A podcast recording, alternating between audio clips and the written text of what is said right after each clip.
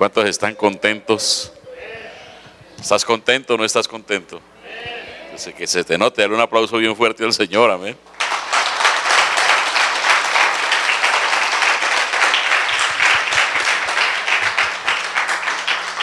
Para hacer un repaso de lo que estuvimos viendo anoche, ¿cuánto lo recuerda? Estamos hablando de salud total. Estamos viendo por qué nos enfermamos, por qué siendo cristianos tenemos enfermedades, por qué siendo cristianos vivimos procesos tan fuertes de enfermedad. Y estábamos viendo que hay tres cosas que influencian la salud. ¿Cuáles son? Ya conmigo, las herencias genéticas. Amén. ¿Y qué más?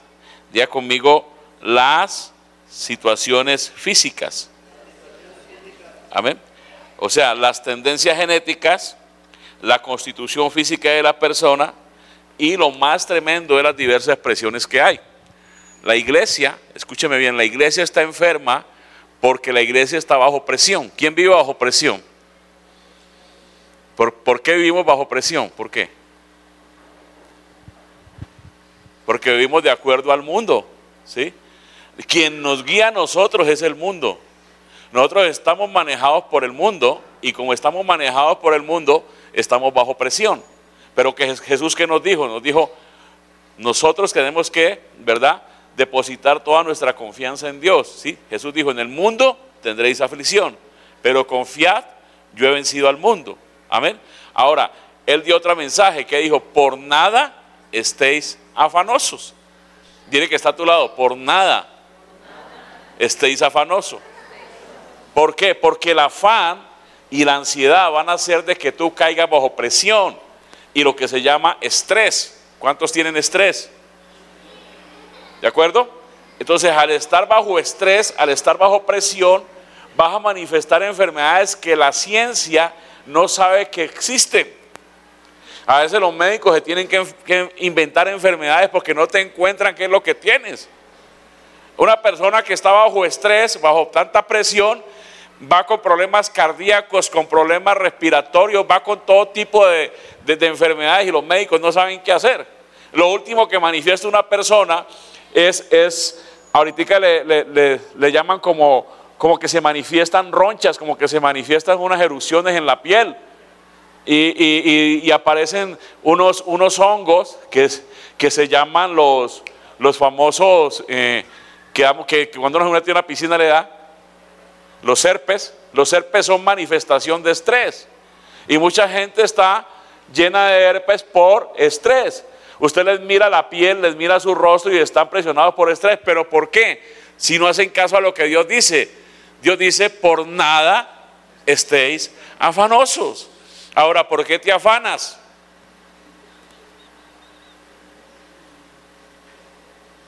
¿Por qué te afanas? ¿Cuántos necesitan dinero? Nadie, ¿verdad? Levante la mano. Ahora, pero tú buscas al dinero en vez de buscar al que te puede dar el dinero, a Dios. ¿Aló? ¿Cuántos necesitan estar sanos? Necesitan salud. Pero se van a buscar al médico en vez de buscar al que te da la salud, a tu sanador. ¿De acuerdo? Entonces, basado en esto, vamos a entender nosotros de que estas situaciones de estrés, estas situaciones que nos manejan a nosotros, van a ser algo, escúchame bien, van a ser algo que eh, va, va a provocar en ti que te enfermes. Por ejemplo, ¿cuántos de aquí tienen problemas con su corazón? Ninguno. Fíjate lo tremendo. Esas presiones de estrés van a hacer de que tu corazón se altere. Amén. Entonces vamos a iniciar mirando el corazón humano. ¿Cómo está constituido el corazón humano? Tu corazón es una, es una máquina tremenda. Tú no sabes lo que tu corazón tiene, ¿verdad? El corazón humano tiene un diseño tremendo de parte de Dios y sin esa máquina, si nosotros no la cuidamos, esa máquina en un momento determinado se puede parar, se puede, puede dejar de funcionar. ¿De acuerdo? ¿Por qué? Porque el corazón está diseñado por Dios con un propósito de traer una función que va a ser la que va a regular muchas cosas en tu vida. La siguiente. El, corazón humano es una maravilla. El corazón humano tiene 40 mil neuronas. ¿Cuántas neuronas? Y los científicos han descubierto que el corazón piensa. ¿Cuántas veces le dicen a usted deje de ser tan emocional? ¿Verdad? Usted es pura emoción, porque usted es solo sentimiento. Pero resulta que el corazón tiene 40 mil neuronas y a esas 40 mil neuronas le han llamado los científicos el cerebro del corazón. Y el, y el corazón, escúchame bien, el corazón tiene sus propias funciones. A, ti te pueden hacer un trasplante de corazón, inmediatamente te conectan el corazón, el corazón comienza a funcionar normalmente, no depende del sistema nervioso, no depende del cerebro, él solo, solo funciona, porque así lo diseñó Dios. ¿De acuerdo? Entonces, todas esas presiones que, que nosotros manejamos, que nosotros tenemos, van a afectar el corazón. Y lo que más quiere Dios que cuidemos nosotros es el corazón, porque Dios dijo, de la abundancia del corazón, habla la boca. Ahora, estamos hablando del corazón físico. Ahorita te voy a hablar del corazón que somos, que, el Señor habla. Cuando la Biblia habla, cuando la Biblia habla del corazón, la Biblia habla de lo que tú eres. ¿Me voy a entender? Por ejemplo, cuando el Señor dice de la abundancia del corazón habla la boca, Él está hablando de lo que tú eres, de verdad en lo que tú estás formado, de lo que tú estás hecho. Por ejemplo, te lo voy a explicar. ¿Cuántos saben que tenemos alma.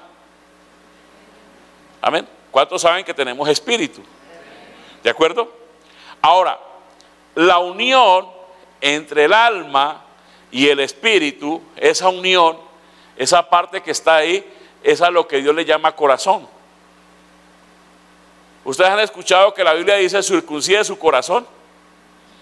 Ok, la unidad entre el alma y el espíritu hay una, como decir, una tela que, separa el espíritu del alma y esa, y esa parte de lo que se llama el corazón.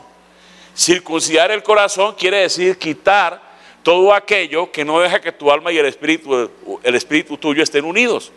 Por eso habla de circuncidar el corazón. Pero el corazón en sí es lo que tú eres. Porque la Biblia dice en Jeremías que perverso es el corazón y engañoso más que todas las cosas, pero está hablando de la condición del ser humano. Y la condición del ser humano la tiene desde que Adán pecó. O sea, Adán pecó, Adán se separó de Dios y Adán vivió de una manera totalmente diferente a como Dios lo tenía diseñado. El, Adán que nosotros, que nosotros recibimos primeramente en la Biblia, el Adán cambió, el Adán fue totalmente transformado. ¿Qué fue lo que hizo Adán cuando Dios lo llamó a cuentas, ¿qué le dijo el Señor? ¿Dónde estás tú? Y él le dijo, es que tuve miedo, ¿sí? Porque estaba desnudo y me escondí. Y le dije al Señor, ¿quién te enseñó que estabas desnudo? Amén. Le dice, ¿acaso comiste del árbol que yo te dije que no comiera? ¿Y qué le dijo Adán al Señor? A ver, a ver, mujeres, ¿qué le dijo Adán al Señor? La mujer que me diste, ¿sí? Ella fue la que me dijo a comer. O sea, la culpa no es mía, la culpa es de la mujer. ¿De acuerdo? Entonces, desde ese momento, mujer, usted tiene la culpa de todo lo que le pasa a su marido. Usted es la culpable. ¿Por qué? Porque ya la condición de Adán había cambiado. Su condición de bondad, su condición de ser un hombre amoroso cambió a ser un hombre que totalmente había perdido la identidad de Dios. Y lo primero que él busca es echarle la culpa de sus acciones a alguien. Amén. Pero aquí estamos hablando del corazón humano. El corazón humano dice, dice, dice, dicen los científicos que es como una, como una planta eléctrica, ¿verdad? Que es como un, una central eléctrica que produce mucha energía y esta, esta planta o esta, o esta máquina está afectada por eh, diferentes factores que son el estrés. Entonces, si nosotros miramos el corazón humano, el corazón humano es impactante la resistencia que el corazón tiene. Imagínense que cuando yo tuve problemas del corazón, los, los, cardiólogos me decían, es que solo te funcionan tres partes, o sea, perdón, te funcionan dos partes, dos partes de tu corazón no funcionan. No sabemos cómo estás vivo, pero tu corazón está funcionando al 50%. Eso me decían ellos a mí. Entonces, el corazón puede hasta funcionar en una persona hasta, hasta si lo dividimos en cuatro partes, hasta con una cuarta parte puede funcionar. Ayudado con con, oxígeno, ayudado con muchas cosas, pero puede funcionar, porque tiene una fuerza tremenda el corazón. El corazón aguanta mucho, pero nosotros abusamos de eso. Aló, dígame, no diga ya, ya, diga cualquier cosa. Entonces nosotros abusamos del corazón y muchas veces nosotros lo que hacemos es dañar nuestro corazón por las cosas que hacemos.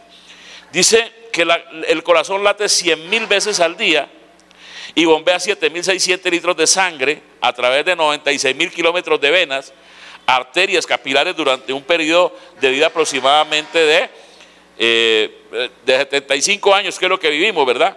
Pero el corazón latirá más de 2.500 millones de veces.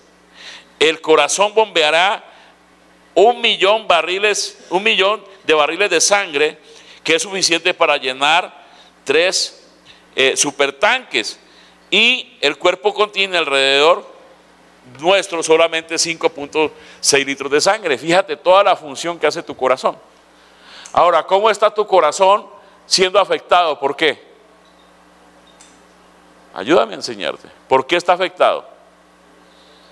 Lo acabamos de ver. Por las presiones. Ahora, ¿cuántos, cuántos hay aquí que son cristianos? ¿Todos? Ahora, si eres cristiano, ¿por qué estás bajo presión?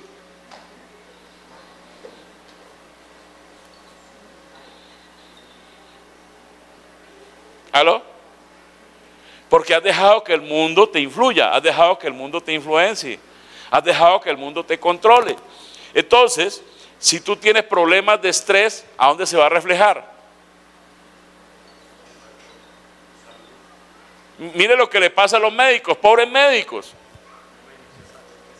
No saben qué hacer, te hacen, te vas y te hacen, te hacen un estudio, por ejemplo, un eco, te hacen todo lo, que tiene que ver con estudios del corazón, con la química sanguínea, y no tenés nada, pero estás con problemas de corazón. Te da muerte súbita. Mire, yo tuve un caso en consejería de un hombre que le había hecho el gobierno de Costa Rica todo lo que tú no te imaginas.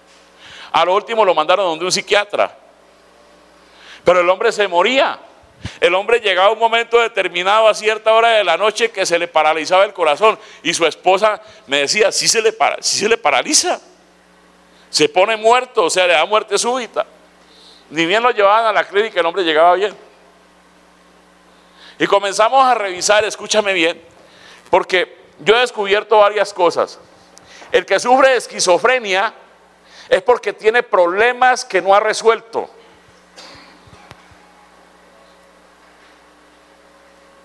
Hola.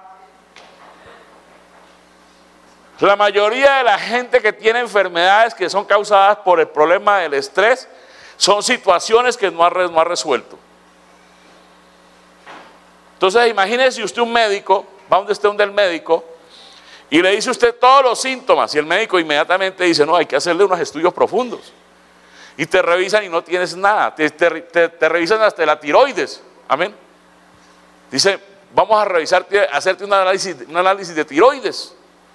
Pero resulta que el problema no es de tiroides, es de cucharoides, comes mucho. Amén. Pero hablando seriamente, ¿sí? No te encuentras nada. Pero hay una situación de presión hay una situación que tú manejas de presión que te dispara el estrés y que provoca que tu corazón se enferme. ¿Aló? Han encontrado cirrosis hepática en las personas por estrés.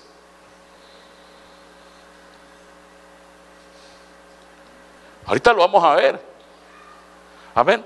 Y tú tienes que aprender a depositarte en Dios. Ese es todo el problema. Tenemos que aprender a depositarnos en Dios. Sigamos viendo lo del corazón. Siguiente diapositiva. Ahora, el corazón, ¿sí? Te lo decía, tiene un cerebro. este cerebro es el que cuenta con 40 mil neuronas que forman el cerebro del corazón. Estas neuronas tienen la capacidad de poder darle al, corazón una forma de pensamiento.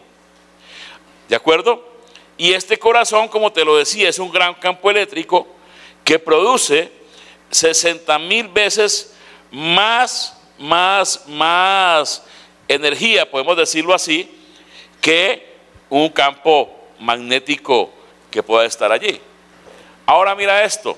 Por ejemplo, si una persona, si una persona tiene problemas y esa persona tiene eh, sentimientos malos, ¿a dónde se manifiesta?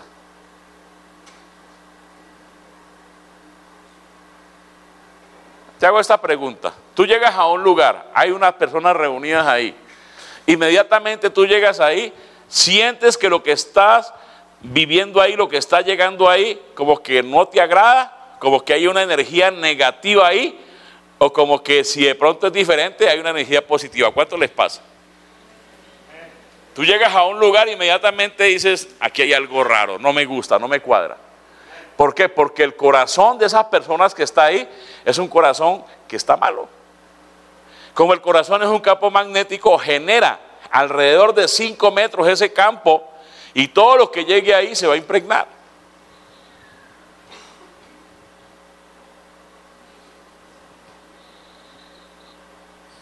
¿Estás aprendiendo algo o no? Fíjate que nosotros, escúchame bien, la iglesia tiene que ser enseñada, la iglesia tiene que ser instruida, porque muchas veces nosotros le decimos a la hermana, tenga fe, ¿sí? Eh, a usted le falta fe, pero no enseñamos a la gente. No, no le damos un seminario profundo de esto. Yo, yo te voy a tocar temas que vas a decir, wow, esto no lo, no, lo, no lo había visto. No lo había visto porque la iglesia no lo toca porque no hay conocimiento de lo que, de lo que nosotros estamos entendiendo. Y escúchame bien, no, no podemos trabajar con el ser humano en diferentes partes. El ser humano, diga conmigo, es espíritu, alma y cuerpo. Dígalo, dígalo, es espíritu, alma y cuerpo. Ahora, te hago una pregunta. Por ejemplo, te enfermas, ¿dónde vas? Al médico. ¿El médico qué trabaja? Tu cuerpo, pero el médico no conoce nada de lo que son tus emociones, tus sentimientos, todo eso, y entonces te dice, no, el problema suyo no es físico, usted tiene que ir donde el psicólogo. Y de pronto el psiquiatra, porque el psicólogo va a trabajar tus emociones, todas estas cosas, ¿verdad?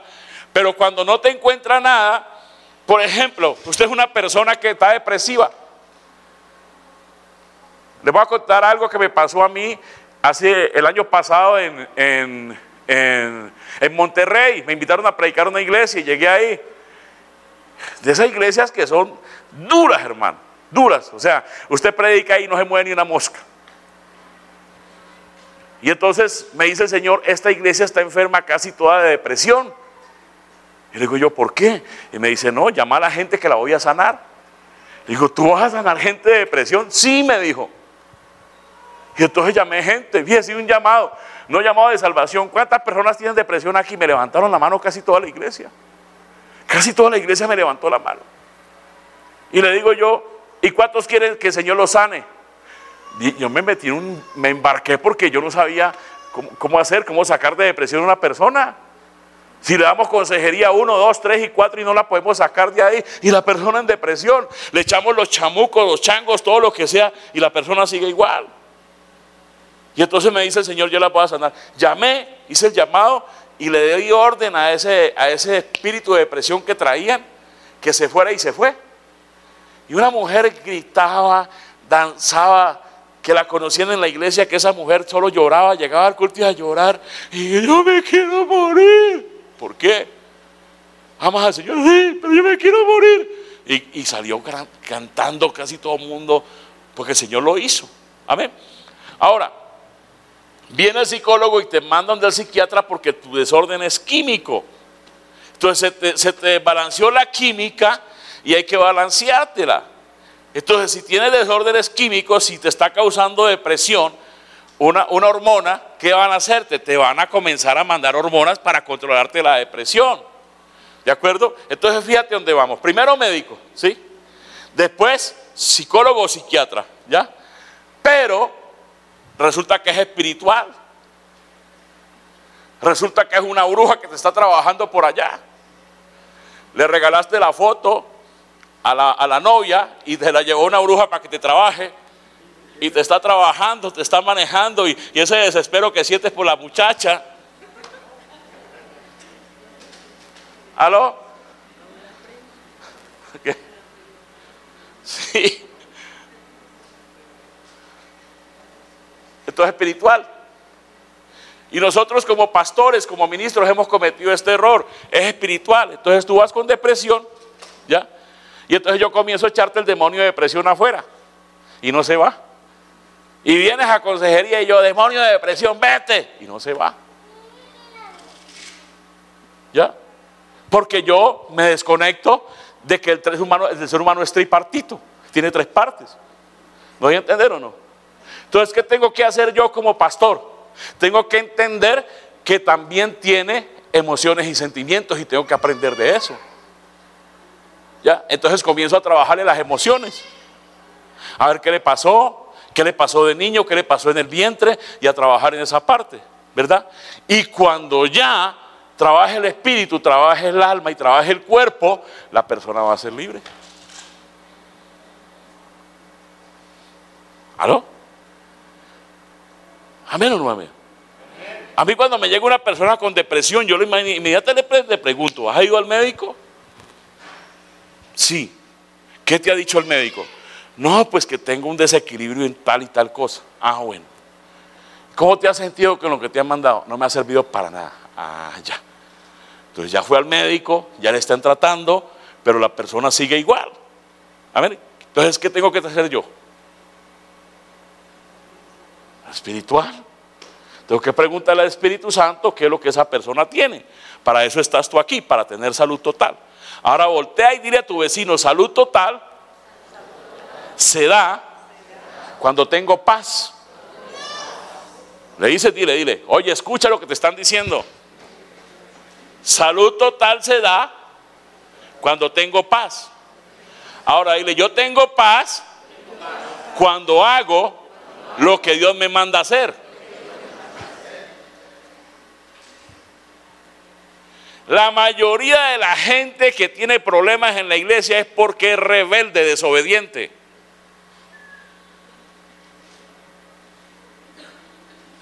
Diga como dijo Judas, ¿seré yo maestro? Mira, hace unos días atendimos a unas amigas.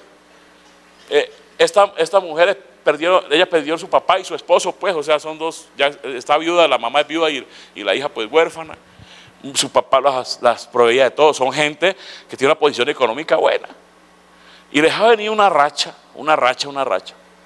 Y entonces, pero eso sí, lo primero que me dice, no sé si te va a caer esto, dicen por ahí que el que le caiga el guante que se lo plante. ¿Sí?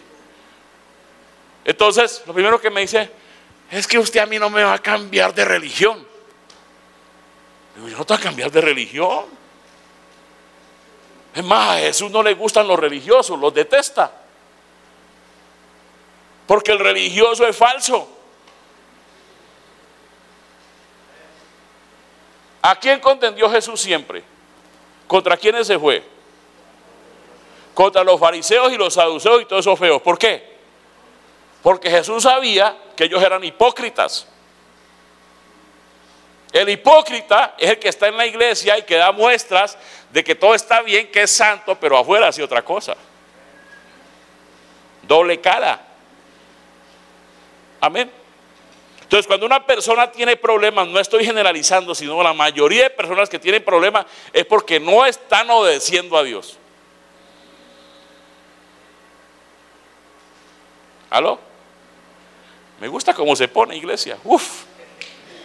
Esto está bueno, ¿verdad?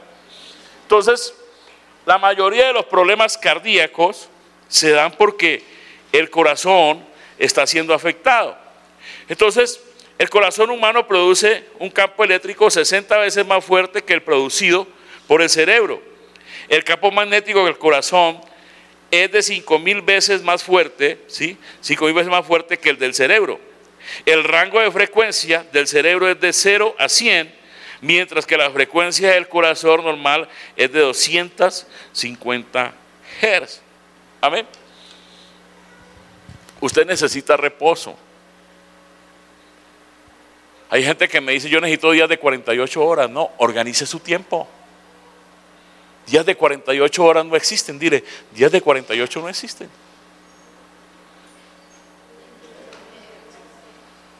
¿Qué es lo que tienes que hacer? Organizar tus tiempos. ¿Por qué? Porque tenemos desórdenes en eso. Usted tiene que tener una agenda diaria para hacer las cosas. Usted tiene que tener un, como un check, ¿sí? Si usted hizo algo importante y urgente en la mañana, ya, sáquelo, pero si no se le quedó pendiente, entonces busque hacerlo siguiente hora. Y si no, y si se le quedó al final del día, al otro día, eso es urgente. ¿Para qué? Para que su corazón se calme.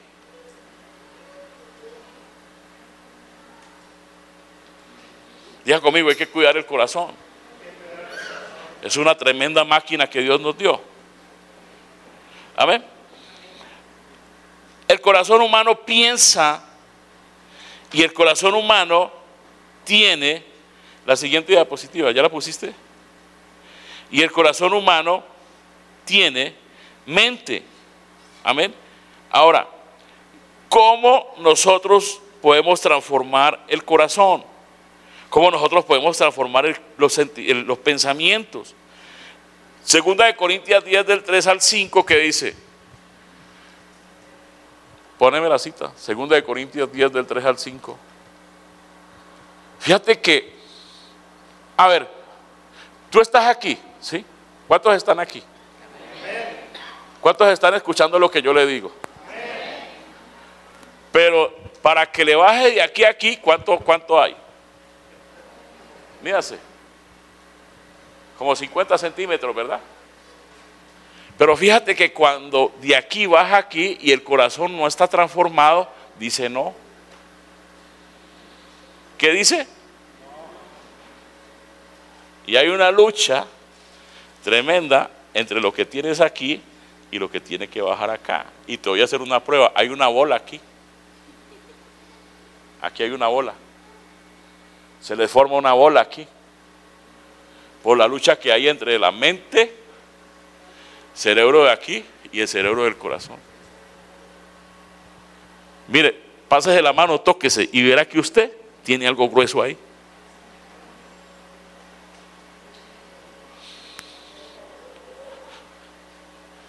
Porque tienes una lucha entre lo que Dios te dice y lo que hay en tu corazón y lo que quieres hacer. Porque ya fue grabado en ti ciertas cosas. Por eso dice 2 de Corintios 10, del 3 al 5, ¿la tenemos o no? ¿Sí? Dice, pues aunque andamos en la carne, no militamos según la carne. Siguiente. Porque las armas de nuestra milicia no son carnales, sino poderosas en Dios para la destrucción de fortalezas. Sigue. Derribando argumentos y toda altivez que se levanta contra el conocimiento de Dios y llevando cautivo todo pensamiento a la obediencia a Cristo. Es una lucha. Tu, tu, tu mente dice, ¿sí? Estás recibiendo lo que tienes que hacer, pero el corazón dice no. Entonces hay una resistencia, hay un bloqueo. Y ese bloqueo hace de que se te forme ese problema aquí.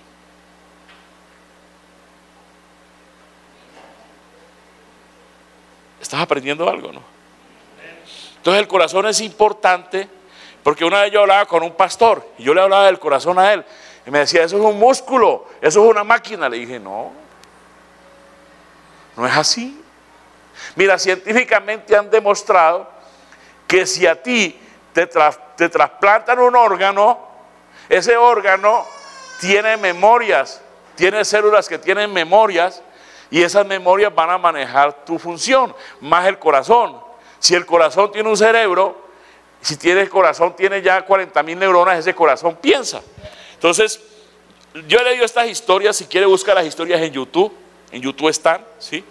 Un hombre que era, yo creo que aquí muchas mujeres me van a pedir que haga eso con él con el marido. Seco, frío. Nunca tenía detalles con su esposa. Era de esos hombres que son más fríos que un riel de tren en pleno invierno. ¿Aló? Nada emocional. Y el hombre le da un infarto y de emergencia, esto fue en, Estados Unidos, de emergencia le hacen un, un trasplante de corazón. Y cuando el hombre está en la casa en la recuperación, comienza a escribir poemas de amor a su esposa. La esposa se volvió loco, ¿no? Y que lo linda que eres, y que por aquí, que por allá. Y la esposa se va a averiguar porque quién fue el donante, porque ese hombre no era así. Y el donante había sido un poeta. ¿Aló? ¿Cuántas mujeres quieren que el Señor le trasplante el corazón al marido hoy? Amén.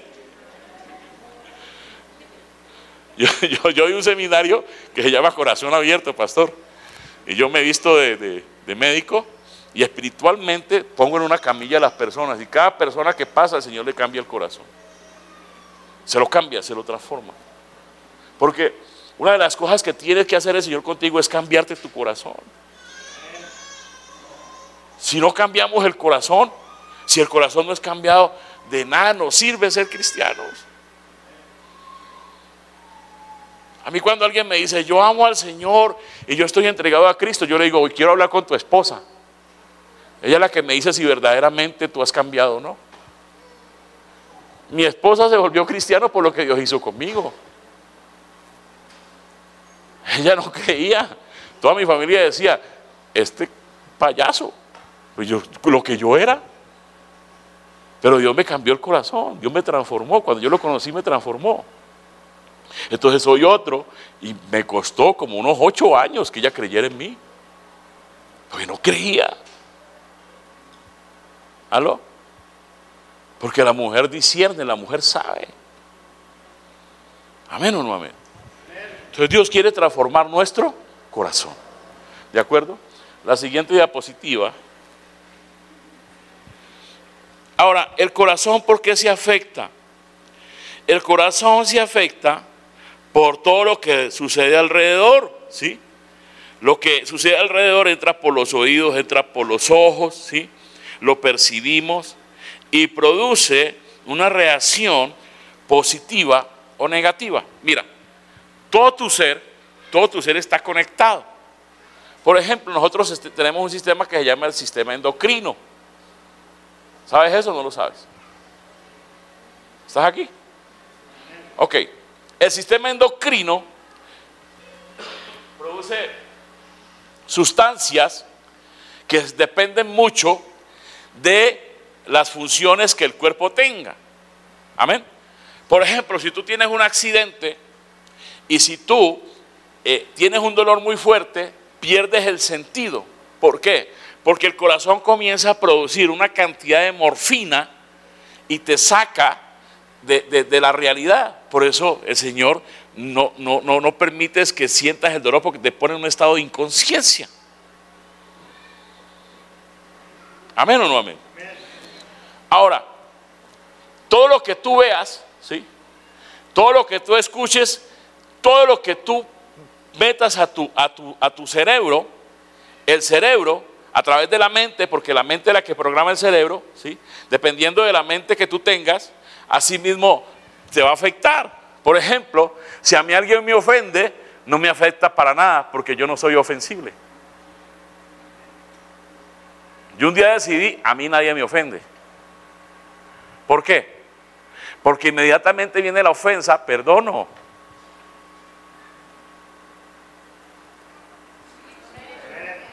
Ahora mira esto. Avi, suponte que te cuesta perdonar. Amén. Que te hacen algo y te resientes y te quedas ahí y siempre estás recordando lo que te hicieron, ¿verdad? Entonces, no estoy profetizando, ojo. Entonces te quedó esa, esa imagen, esa memoria aquí, ¿ya? Y comienza a trabajar esa imagen en tu cerebro. El cerebro tiene una glándula que se llama la hipófisis, controla todo. ¿sí? La hipófisis está conectada con una glándula que tenemos nosotros aquí, que se llama la tiroides. ¿ya? La tiroides está conectada con una glándula que se llama el timo. el timo está conectado con otras glándulas que se llaman las glándulas prerrenales. Y las glándulas prerrenales están conectadas con unas glándulas que se llaman las reproductoras, es el sistema endocrino. Amén. Ahora, te hicieron algo algo muy fuerte, te ofendieron, te hirieron, inmediatamente me ofendió. Y comienzan las emociones a moverse. Y comienza el cuerpo, el sistema glandular a moverse, a, mover, a mover, a mover, a mover todo lo que son las sustancias, los químicos. Y lo primero que te va a afectar, ¿qué es? Es que me doliste, me heriste mi corazón. Y cuando ves las telenovelas las telenovelas o las telenovelas que son para novelas, diga, las telenovelas son para novelas, ¿qué es lo que te trabajan? El corazón.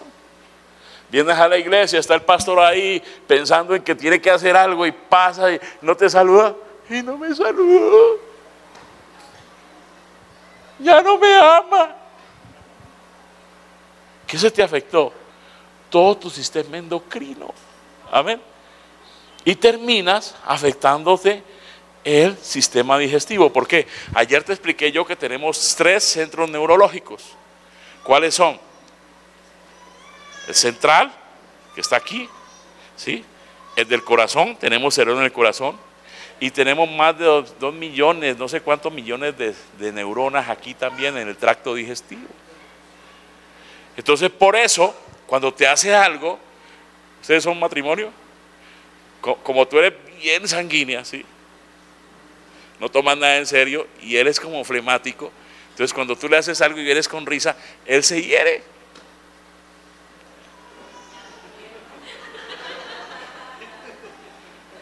Y entonces se le riegan las bilis.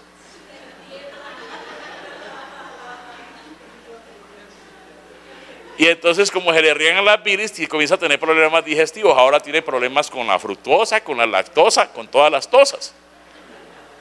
¿Aló? ¿A alguien le pasará eso aquí o no? ¿Por qué? Porque no tienes en cuenta de que tú eres un ser integral, de que todo lo que te pase espiritualmente va a afectar el alma y el alma afecta el cuerpo. Y muchas veces la gente en la iglesia está enferma por no entender estas cosas. ¿Aló? ¿Y qué es lo primero que se afecta? El timo. ¿Sí? Cuando, cuando el timo se afecta, la glándula que controla el corazón se afecta, entonces te puede dar hasta un infarto. Hay gente que se ha muerto de estrés. Yo no sé si les he contado a ustedes que en Panamá estábamos en un congreso y de pronto salió una mujer llorando porque la iglesia quedaba como, usted no conoce Panamá, hay iglesias que son así como, como en el campo y, usted para hacer pipis o popis tiene que ir allá al matorral, no, hay baño, ¿sí? Entonces la señora le dio ganas de ir a, entonces le dijeron allá, al zacate, donde está el zacate. Y ella fue. Y de pronto salió gritando que la mordió una serpiente, que la mordió una serpiente. Y gritaba. Y se mató las manos y mostraba la sangre. Y ¡paz! Se desmayó. La llevaron al médico y se murió.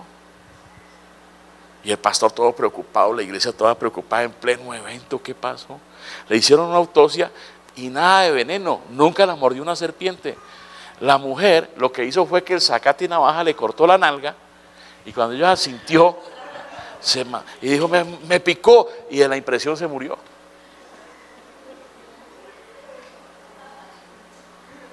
¿Aló? ¿Alguien le está hablando al Señor aquí? La impresión, o sea, hay gente que llega al hospital, los que trabajan en salud saben. Llegó la persona, oxígeno, aire, conectémoslo, los aparatos, llegó ahí, está muriéndose y de pronto está bien una impresión que tuvo le afectó su función cardíaca. ¿De acuerdo? Entonces, mucho cuidado con lo que pensamos, con lo que vemos, con lo que sentimos. Ahorita lo vamos a ver. Mañana voy a entrar con un... ¿Cuántos quieren que la, pues, profeta Lucy les predique? Ya la pidieron. Amén. Tiene que predicar. Mañana vamos a entrar con un tema de iniquidad muy bonito, rápido, y vamos a ministrar. Coma poquito, para que no le toque sufrir a los que limpian, ¿verdad? Porque mañana va a sacar changos de todos los colores y de todos los sabores. ¿Ah? Entonces, coma poquito. Así. Si puede, ayune. ¿Cuánto tiempo vamos a estar mañana, pastor? De las 4 como hasta las 7 por ahí. Sí. De la noche. Porque tenemos el culto el, domingo. Entonces mañana venga preparadito. Haga una listita desde ya. ¿Sí? Y dígale al Señor qué cosas usted tiene que no ha sanado. Usted sabe. Usted sabe qué cosas tiene en su corazón que no ha sanado. Lo que más impide la libertad de una persona es la falta de perdón. Mire, la falta de perdón mantiene a la gente enferma, mantiene a la gente ligada a un pasado. Eh, eh, la gente se mantiene conectada a un pasado. ¿Por qué? Por la falta de perdón.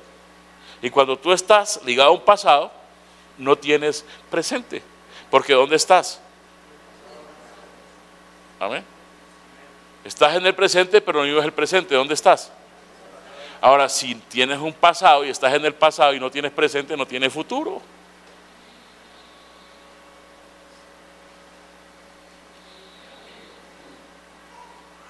Dígale que salir del pasado. Ya pasó. Amén. Diga borrón y cuenta nueva. ¿De acuerdo? Siguiente diapositiva, por favor. Entonces, el corazón humano tiene la capacidad de pensar, pero nosotros tenemos que hacer que nuestro corazón ¿sí? lleve todo pensamiento cautivo a la obediencia a Cristo. Si nosotros logramos conectar nuestro corazón, nuestro cerebro del corazón, con el cerebro humano, y si conectamos la mente del corazón con la mente humana, y conectamos la mente humana con el Espíritu Santo, con nuestro espíritu, nuestro espíritu, el Espíritu Santo, nuestra vida va a cambiar. Dígale que está a su lado, vas a dejar de darle tantos problemas a los pastores.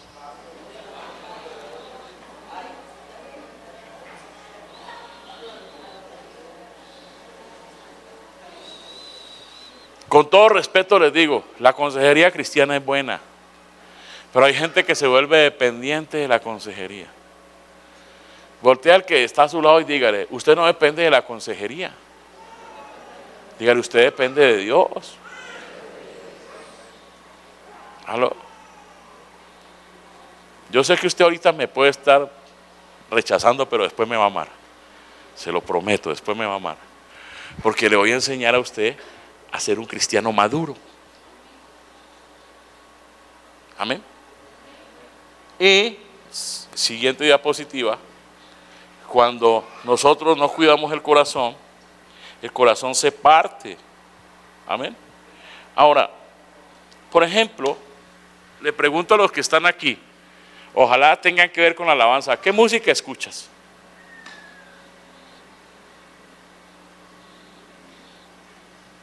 ¿O qué ejercicios haces? ¿Vas a la zumba?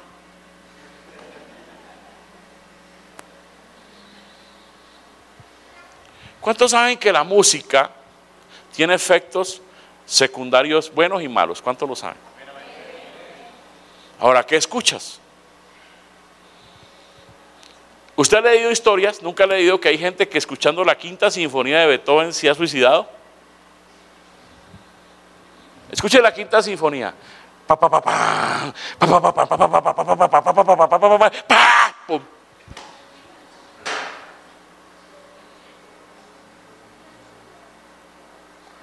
Mire, la, Biblia, escúcheme bien, la letra es una cosa, pero la música es otra.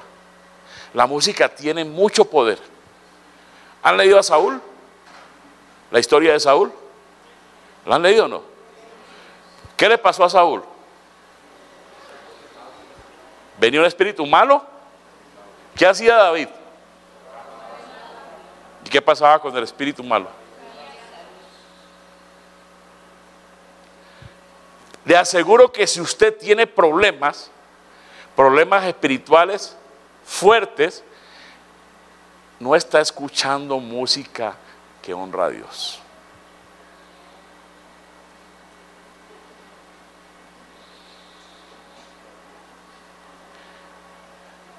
La música metálica tiene un diseño para destruir la gente.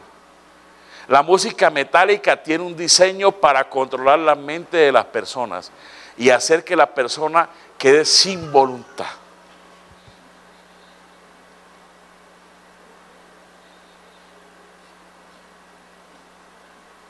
Y si vamos a la música mexicana, la antigua, ¿sí? Los maté, sí, Señor.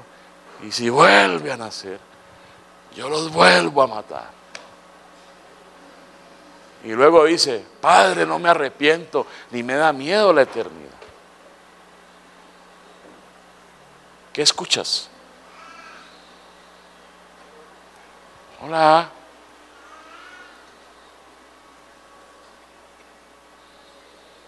¿Cómo estás alimentando el corazón?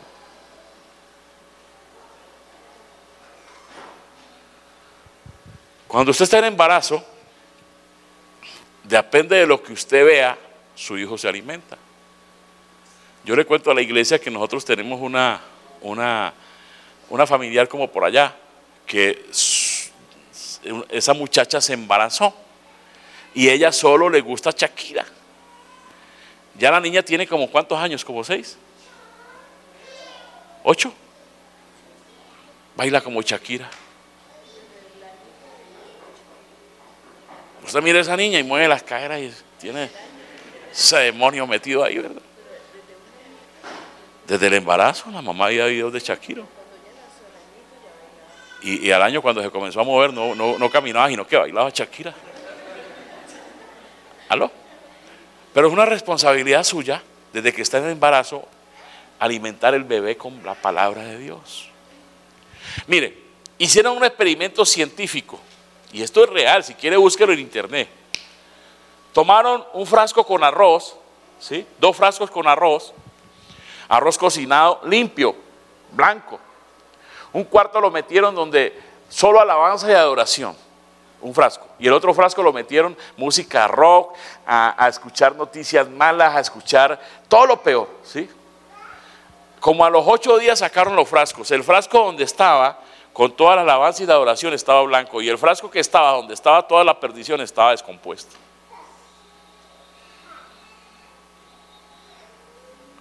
Ahora yo te pregunto, ¿cómo está el corazón?